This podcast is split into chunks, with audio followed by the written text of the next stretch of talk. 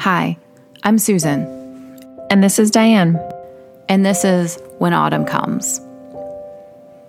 Look, life sometimes just looks different than we thought it would. This is a podcast for mamas and for people who love them, whose lives were flipped upside down as a doctor looked into our eyes and explained our child's prognosis.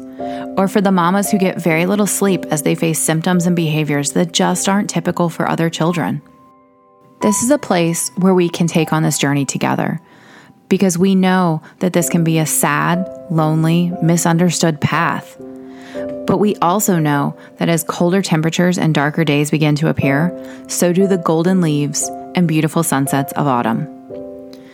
We know that life comes in seasons. We know that in our world, 24 hours can hold so much change that it feels like four seasons in one day.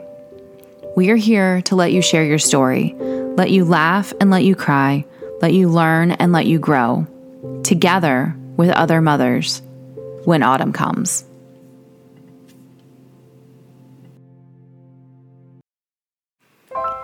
Today, Diane and I are talking to a mom named Amy who is located in Norfolk, Virginia. She is one of the most lovely moms I have met in a very long time. We talk about how her family has navigated special needs living without a diagnosis. We talk about how she's created her own support groups where she needs them. But what really, really moved me was how she talked about her son and his legacy that she is helping him leave on this world. So let's dive right in. Can you tell us a little bit about your family and you and how you got here? Sure. Um, hi, everyone. So, again, my name is Amy Moynihan. I am married, and my husband Matt and I have two wonderful little boys. We have a six year old named Miles and a three year old named Max. Um, our three year old is typically developing, and our six year old has lots of medical challenges and is the reason that I met Susan and am on this podcast today. And I'm really excited to share about our journey and our life with you all. So what what do they love? Like what phase are they what do they like to do? So we are really into superheroes. Mm. We've been on that for a little while, but we love it. We are Superman Batman fans, Spider-Man too the new Spider-Man is named Miles Morales. So Miles thinks that's super cool that the new Spider-Man has the same cool. name as him. Um, we are currently into Peanuts as well. So watching the old um, Charlie Brown and Snoopy movies. And so this is a great time of year for that because we have watched the Halloween, Thanksgiving, and now Christmas ones a couple times. A couple so, times a day or just a couple times? Right, right. Yeah, often. so we're really into the Peanuts crew right now. Uh-huh. It's so fun. Yeah, it is the perfect time of year for that. We mm-hmm. are we are grinching it up over here. Lorelai is oh, yeah. super into grinchy, like grinchy everything. So yeah, so we got a set of Grinch sheets the boys both have them, and the dog in that is named Max. So oh, that's right. so funny. Um, and now he wants to find a dog named Miles, and I'm like, well, it doesn't work like that. You can't always find a creature with your same name. Right. Like he's on a hunt for it right now. I, I'm sure we can find one. If there's a listener yeah. out there who has a dog named Miles, let's um let's connect. There you um, go. okay, so tell me a little bit about the medical side of things. What are his abilities? Is he verbal or nonverbal? Miles is nonverbal. Um, at some points, he has had up to about 10 words, but now he doesn't use words. He does make sounds, though.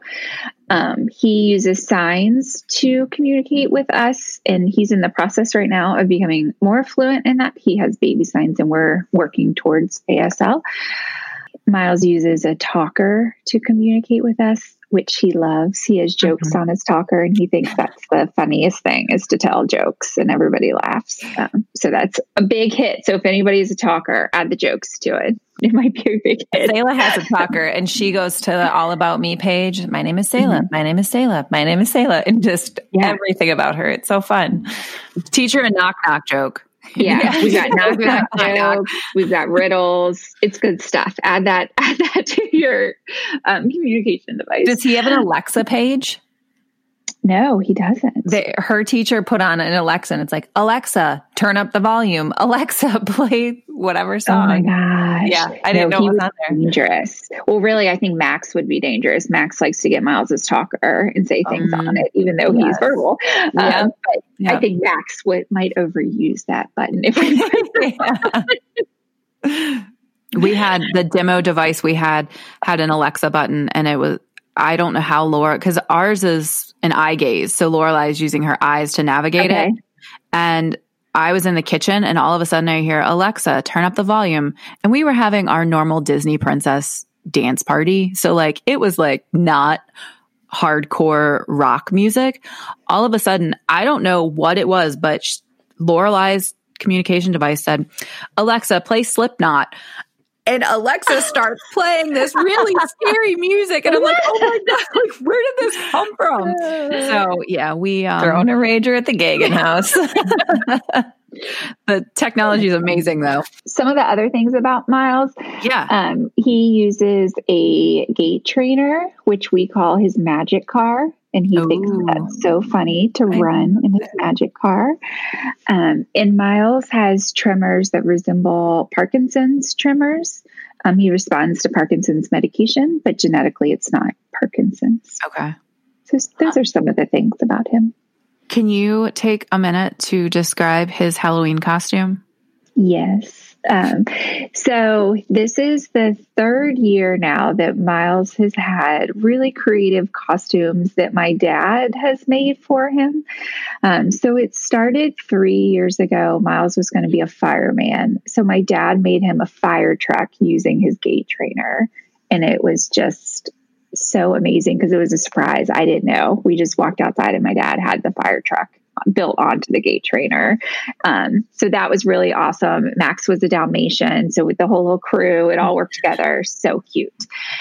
Um, last year, Miles was uh, a fighter jet, um, which is very appropriate because we live in Norfolk and there are actually in my parents' neighborhood several um, retired Navy pilots.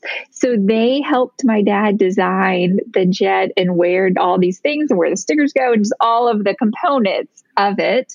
They really had a kick. And so that was a cool way to get people involved in what we were doing. And then this year, because we're the boys are really into construction trucks and things. Miles was a construction worker, and my dad built him a digger. So I sent you all the picture. So I'm hopefully we can share it on your Facebook page. Yeah, um, Miles has it's the whole deal. Like there's the netting up top and oh. the like the actual digger part in the front. I don't know the appropriate terms, um, but it was your so boys amazing. probably do. You could go ask them quick. I know. Sure I know they correct me all the time if it's an excavator or a totally. this or that. My um, 10 year old used to do that. Mommy, that is not a whatever. Sorry. I know you realize all the things that you do not know when you have children because totally. they not so nicely point out these things yeah. out to you. Yep. Um, my sister is an engineer and works for um, general contracting, a construction company. So she got the the hard hat and the vest and things were all from Lizzie's company. So it was just a really neat way to kind of to have people involved in what we're mm-hmm. doing. Uh, but yeah, that's my dad's little project for him every year. But now I think that there's some pressure because every year it's, it's gotten better more. every year. yeah, and people ask for it, and like he's going to be flying actual. Like, I was just going to say that. Like how do you up it every year you know? Get that jet off the ground next year. Yeah. Right. I just wanted to ask how your journey started. Where did it start? When did you know yeah so our journey with miles started at a little bit different time than some other people. It started around the time that Miles was one year old. So during my pregnancy and Miles's first year of life, we were just cruising along as first time parents. Um, it was around one year when we started to notice that Miles was having tremors and he his development was plateauing. Miles was pulling up to stand and would cruise and had been doing that for a couple months, but did not want to let go and stand independently. So that combined with the tremors, that was the the thing that let us know that maybe our development was going to be a little bit different. Um, and so there were a couple steps and doctors that we were seeing at the beginning and doing the things that you need to do. We were referred to a pediatric neurologist. He was referred to PT.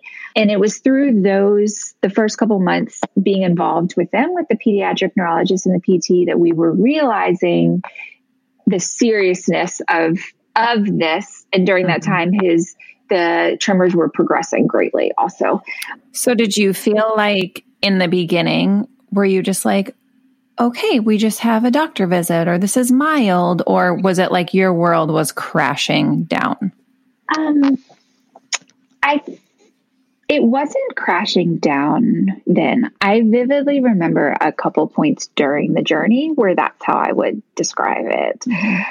At that point, it was okay, let's see. And lots of times kids need to go to PT for a couple months and you catch up and and there you go. So that's what we were thinking. Um, Miles, his the pediatric neurologist wanted to get an MRI which took a couple months to be scheduled. When we got the results from that and met with the doctor, the way that he described Miles's development and what his future could be was that moment for us. Mm-hmm. But by then, that was a good six months or so into the journey because it took so long for the MRI.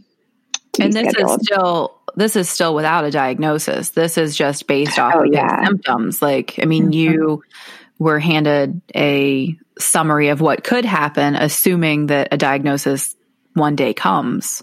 Exactly. Yeah. This is just based on symptoms and seeing children that develop in this way where they could possibly end up. So the doctor gave us this huge, huge range of where it could be. Um, so yeah, so that was the point where it was getting where we were really looking for answers. And that's not to say for the issues to be resolved in that moment, but just an understanding of what journey we were on. And mm-hmm. that was one of the points where we were really starting to seek that and are just now, four and a half years later, getting some resolution as to what our journey is. Wow. Were you, how do I ask this? I know for me, there are definite times where I want a diagnosis and I want to see what's coming. And there are definite times where I'm very happy sitting where I am. Do you feel like you've had ups and downs of that? Or are you kind of like, I want to dive in, I want to know, I I just want as much information as possible? So yeah, so I go back and forth and I think a recent um, development for us really sums that up well. So I'm happy to share about that. So Miles is involved in a research study right now where he is having his whole genome run, which is something that was not available without being in this research study. So just this past week, they came back to us with a result from the genome study that they are hoping to confirm. There's two more tests that they want to do, and they'll be able to confirm it. So, up until that point, we, as I was saying, we were comfortable with this notion that we don't know what the answer is, and quite frankly, that we may never know what the answer is. So they contacted us on a Thursday that they had a result, and luckily we had our meeting the next day on a Friday, so we didn't have to wait in that space for a long time. So preparing for that meeting, all these thoughts are running through my head of do I want an answer? Because wonder if the answer is not what I want to hear. And would I rather be in this place where I don't know, but at least there's a hope?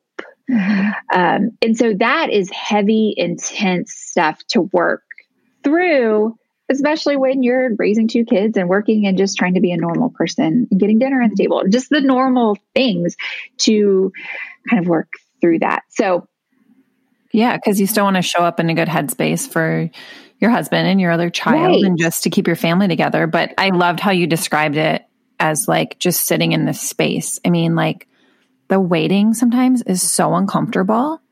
And it is. It's just like some days I just want to crawl out of my skin because it's like I don't even know what I want to hear. Like I know having my head buried is not the right answer, but knowing right. what you like good or bad to be honest, knowing what you have to face with answers, even if they are a little bit good and having to just, you know, use that emotional energy to trudge through the emotions essentially that it just takes a lot it does. So the results that we got, which is a tentative diagnosis at this point, as of right now, it will not change his treatment or what we know about his future because it is so very rare. So it was really interesting in the day and two after friends asked me so now that you've had this meeting, like in a little bit of time to process, how are you feeling? And my response was, I feel normal. And then I would say that. I'm like, that's kind of a funny way to respond. But it is because so much of our journey has been an unknown of how the future will play out. And so we got this news, which we are so incredibly grateful for the technology and research to get this far but his future is the same as I thought it was going to be prior to that mm-hmm. phone call, you know? So it's, we just kind of continued on with our life, which sounds so funny to say after something so important. But that is, I think that that's a really great way to describe what our life is like is that we didn't know that before. And we don't, we still don't know it now.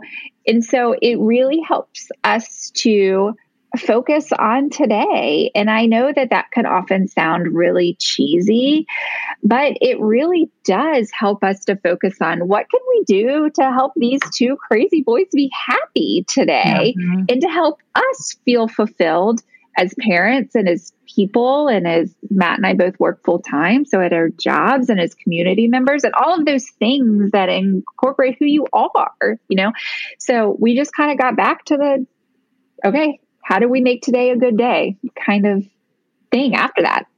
And taking the emotions that you and I texted a little bit the couple days before you got the phone call and the the email saying something and the emotions that you have like the one day you said i'm actually feeling really good. And then the next day the night before you're like my nerves are super super high right now.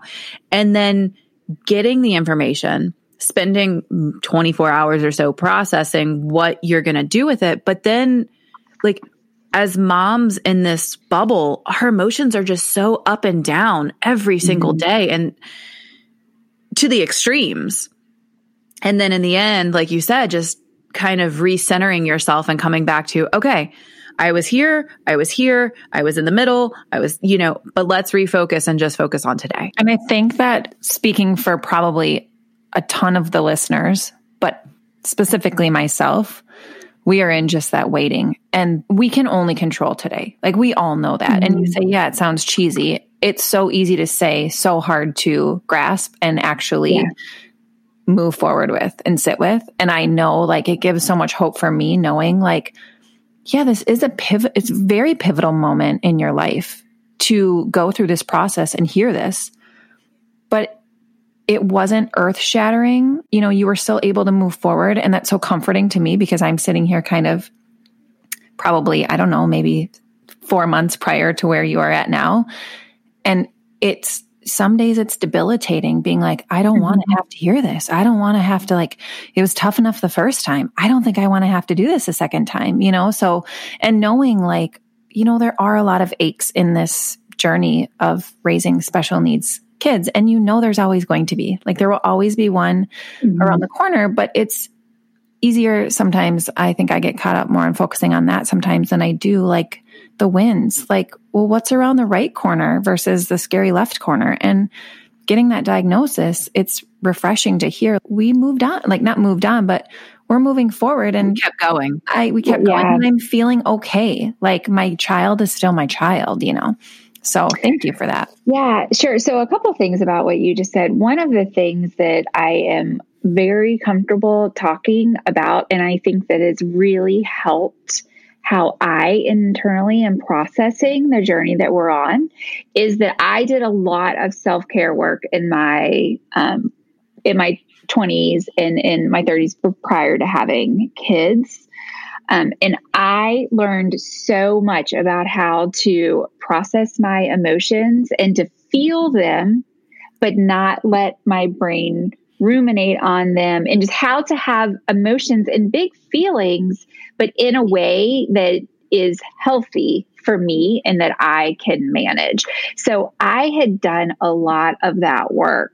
And there were major ups and downs with that but prior to having kids and so that is one of the things like susan what you were saying that like sometimes i'll text and be like i'm okay and other times i'm being like this is crazy that i think being able to recognize that that's how you're feeling and to put a name to it yep. and to have those skills really does help for the ups and downs that are a part of this journey. So I would to communicate that with someone, right. to be able to text somebody who gets it, or to be part of even people who don't get it, but to be able to verbalize, "Hey, Suze." I'm okay today. Hey, Suze, mm-hmm. I'm not okay today. Just to be able to tell someone that, I think, is an even bigger step than just internalizing it. Yeah. And I mean, and that's a skill, obviously, that's transferable outside the world of being a parent of a special needs child. Like, yep. that is just a skill that helps helps you as a person. Um, so I'm always working on that and encouraging people to that just that that's a really great skill. Yeah, absolutely. Hey, we're going to take a quick pause. Are you a medical or special needs mom looking for a community of people who just get it? you are invited to join us in the 4am Mom Club. Yep, that's the name of our bonus content, but it is also the name of our community. Moms just like you and me, we laugh together, cry together, and we support each other through this crazy life. You can learn more at whenautumncomes.com. Go to the top of the page and click on the button that says 4am Mom Club. See y'all there. Now we're heading back I know you and I had a conversation at one point about how in our in our committee that we're on in real life, there are a lot of moms who started as NICU moms. Mm-hmm. And you and I kind of connected even though I was one of the NICU moms. I remember one of our first conversations you said something like, "Well, I don't have the group of moms I graduated with from the NICU." Mm-hmm. And so I kind of graduated with a core of moms who I could reach out to, but how have you navigated? Have you connected with other moms? Like what uh, other special needs or medical moms? How, especially being undiagnosed, it's not like you can Google, this is my condition and find moms who are going through it. So how have you managed that? Yeah. So in some ways it is really challenging that there's not a formalized group because of experiences that we've had. So one of the ways that I've done that is to try very actively try to make to communicate and bond with people in more informal ways. So when we had Miles and for the first almost three years of his life, we lived in Tennessee and then moved to Virginia when we had Max, when Miles was almost three. So, in both Tennessee and now in Virginia, I'm in a moms group that is for all moms. It's not for special needs moms. But through that, I have found really amazing connections with people. And so when I was in Tennessee starting my journey, there was a mom in the group who um, who had a child with special needs, and she was so amazing helping me at the beginning of the journey um, with big serious ideas, but also the advice to not Google things and just mm. the little day to day things and just the support you need from someone further along in the journey. And so that really meant so much to me. So now I really actively try to do that for other people because I know how impactful that was for me. So in my mom's groups or just in my groups of friends, I am always talking about Miles and the things that we're doing and just always wanting that to be a part of my life in a way so that people would feel comfortable talking to me if they are going through something. So I have created support groups for myself through those kind of more informal channels. And then also, Susan, like from the way that we've met, that's another way that I have found support. So, one of the things that I kind of struggled with and am trying to find my place with right now is how I want to give back or how I want to contribute because of both the things that I've learned and I'm learning on our journey and my professional and personal skills that I think that I could share and help people with. So one of the ways is through community service. So it is things such as sitting on the, the board that we're on at the hospital and a couple other examples like that. But so it's through those things like that where I'm reaching out saying, I'm a part of this world and I have these skills and maybe I could help out in some way. And then I meet people that are also there doing that. So those are the ways that I've tried to find groups that understand somewhat, though no one will ever understand what it feels no. like in your home and in your heart. But people that kind of understand or are willing to listen or yeah. will deliver you a hot cup of tea because you're just having a bad day or whatever it is, but just finding that support. That's how I've tried to do that. So, special needs mom, typical mom, career person, volunteering. Like, how do you juggle all of this with how do you balance everything that you're doing? So, that's one of the things that I think about a lot and kind of struggle with and it's something that I think that motherhood in general, it is a struggle. And that's why there's all of these books and about leaning in and all of these things that you can do on how to balance your, if you have a career in your professional life and being a mother and all of the other components of you. Um, so, one of the big ways that I do this, and I'm very open about talking about it, is the support that my family provides to me.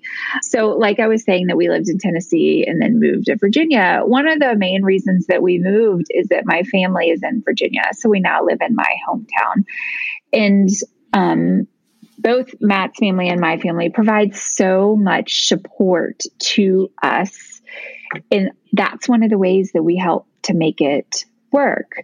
Um, that's one of the ways that I can work full time and still be there for my boys and just all of all of the things so um yeah so i'm very open to talking about how important that is for us everyone obviously has their own journey with that and how you find the ways to make it work but having people help for us has yeah. been a way to make it work. Um, I also purposely chose a job that has some flexibility in it. I work from home two days a week. Um, so while I am still working full time, that does provide a little bit of flexibility in my life. And I don't sleep as much as I should, and I don't work out as much as I should. And the, the things that you're like, tomorrow I'm going to, and I don't. Mm-hmm. So it's not a perfect balance. It's not at all. I have learned to ask for help when I need it.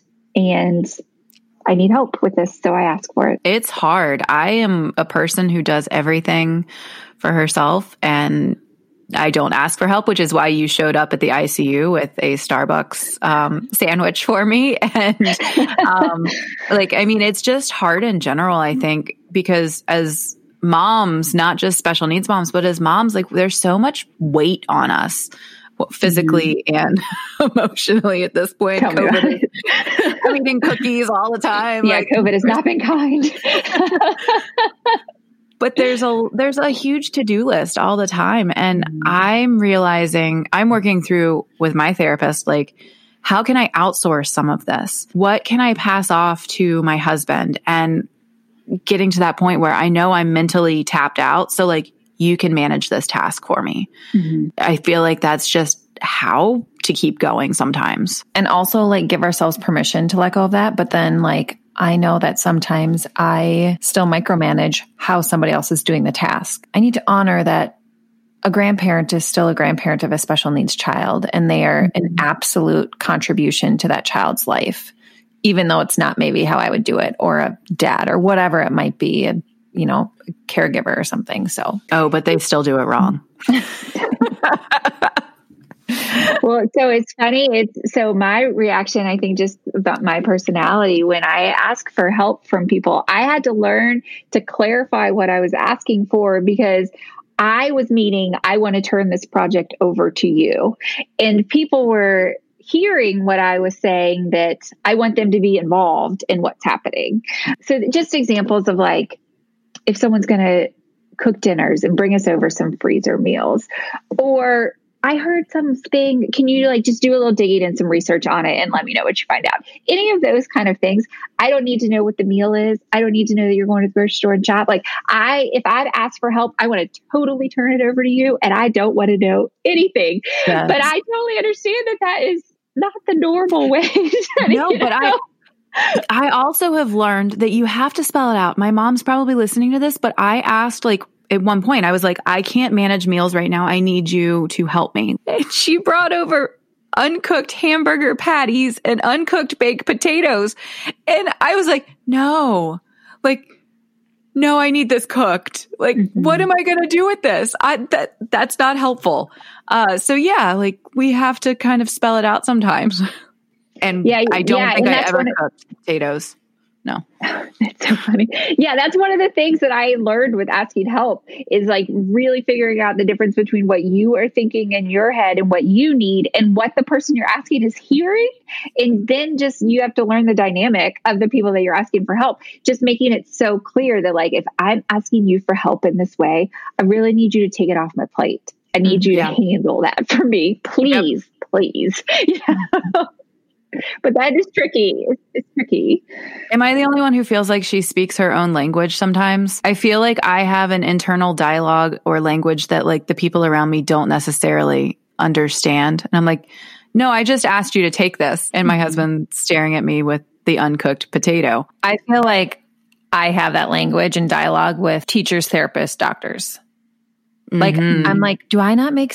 Am I not making sense? Because in my head, I make sense. Am I not? Right. You know, and I think it comes down to what you said, Amy. Is I maybe tiptoe around issues, or I want to like be understanding, or you know, instead of just getting to the point of I need this from you. We're dealing with that with COVID right now, you know, with teachers and stuff, and I'm just like, no, I I can't do that. That's not my job. That's your job, and I don't want to have to do that. So instead of saying that, I'm like well, could you maybe do that? You know, you're just so sensitive, but like, I love that. Like, get to the point, tell them how you, and it doesn't have to be rude, but no, Susan, I feel like I'm like that with therapists and caregivers and doctors, and people do not understand. And you and I trying to figure out the technology behind a podcast. We are not speaking the same language. Hairdresser, marketing, techie. Mm. We're learning. We're, We're learning. learning each other's languages. So, Amy, do you have anything anything else you want to add? Like if you could tell the world one thing about your kid or your journey, or if you were talking to a mom, like the mom was talking to you in your group who is new to this journey and feeling lost, like what would you tell her? I would say that yes, you have to be prepared for the ups and downs but that's true in life too. That's not unique to being the parent of a special needs child. And I would encourage people to find the way that you can contribute and add to the world because of this journey that you're on. And that can be a lot. And you tackling that every day is not necessarily possible, but I do think a lot about Miles's legacy and how the world will be different because Miles was here. And it will be within our personal connections and the impact that he's had on us, our friends, and our family, but it will also be because of the research that's being done in genetics right now. It will be because of the community service that Matt and I do because not only how much we love Miles, but how strongly we feel about protecting this population of people. And there's all these ripples now that are going out in the world. And that's Miles's legacy. And that's cool. And so I would encourage people to think about that. And again, it's not going to happen on the days when you're in the hospital and it's too crazy and intense. But there are little steps that when you get your footing that you can start to think about what impact is this going to have and you can find really beautiful ways to impact the world. I'm getting chills just That's listening incredible. to you talk. That yeah. is incredible. I love that. Thank you for sharing. Thank you. Yeah. So, one of the things that I'm mindful of is that I do not at all want to come across that I have this all figured out and that I am superwoman and do all of these things. There are lots of days where a successful day is that my children got dressed and fed and we made it through the day. Um, and maybe we brushed our teeth. Yeah, maybe. Like, yeah. Yeah, maybe. deodorant. or not. Um, showering, yes, maybe no. Um, but so I, I am, I just want to really make it clear that there are some days where whatever you are processing or physically manage, that is enough. And that is amazing because the journeys that we are on are heavy and they are intense. And some days it's a lot. So, the, actually, right now, while I'm filming this podcast, um, recording this podcast, I am at my parents' house right now, and my boys are downstairs. Um, and my parents are helping me take care of them so that I could come up here and do this. So, it is not saying that we find our path, I never want that to come across that it's all pretty and rainbows and great all the time because it's tough. But yeah. I think that idea of thinking through what is the meaning of all of this and what is the legacy that we're going to leave behind can help on those days when it's tough and you're not seeing what the future is going to be like and you just need to make it through today. And sometimes their legacy, sometimes our legacy is just how we spent the day doing finger paints and mm-hmm. making a mess and pulling out a G tube. And, you know, sometimes part of the legacy is just rolling with those dark days and hard days. That's exactly right. And one of the biggest compliments someone could pay me is that, man, Amy loves those boys. And yep. Amy does tries to take care of those boys. Like just that Amy loves her boys so much. That is one of the biggest compliments that you could pay me. And that has nothing to do with activities that I am or am not doing. That has to do with when I look Miles in the eye, how Miles is responding to me and the connection that we have and what I am doing to love him today. And that's enough. Absolutely. I think we're losing Diane to tears. Like, not quite, but I'm close. Not quite. Okay. Okay. So we always end our episodes with the question what gives you hope?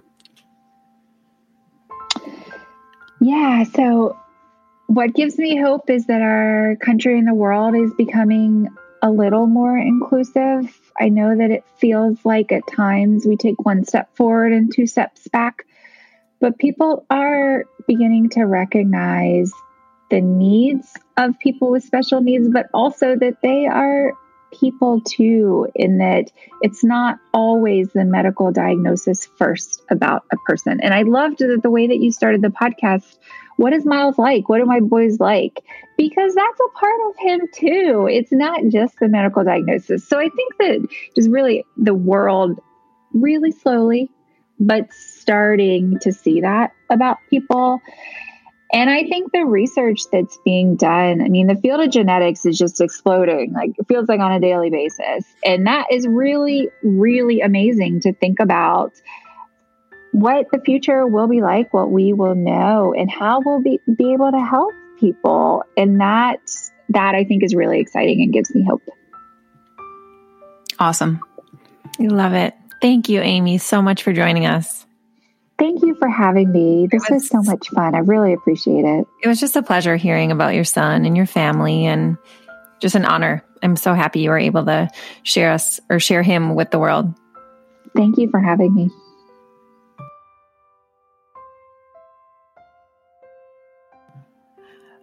I loved that conversation, Diane. I am so glad we had Amy on.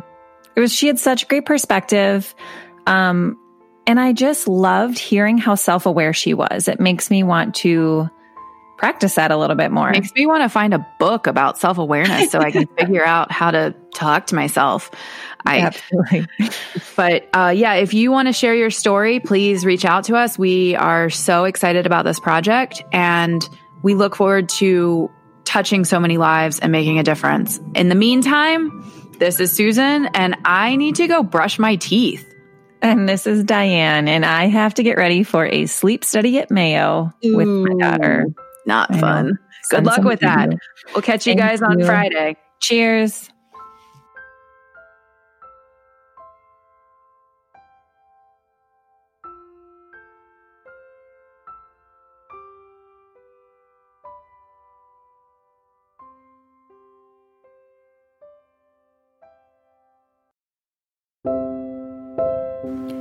We know you have so many choices on how to spend your time. Thank you so much for choosing to spend it with us. We would be honored to hear your unique, complicated, and hope filled stories. We would love for you to connect with us and share your story on our website, www.whenautumncomes.com, and you can find us on social media at When Autumn Comes Podcast.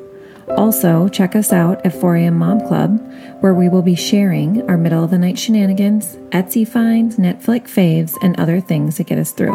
We would love for you to hit subscribe wherever you listen to your podcasts. You'll continue to hear unique stories, feel a whole lot of comfort and connection, and hopefully share in a few laughs. We are new to the podcasting world, so this show is produced by yours truly. With hope and a whole lot of excitement, Diane and Susan. See you next time.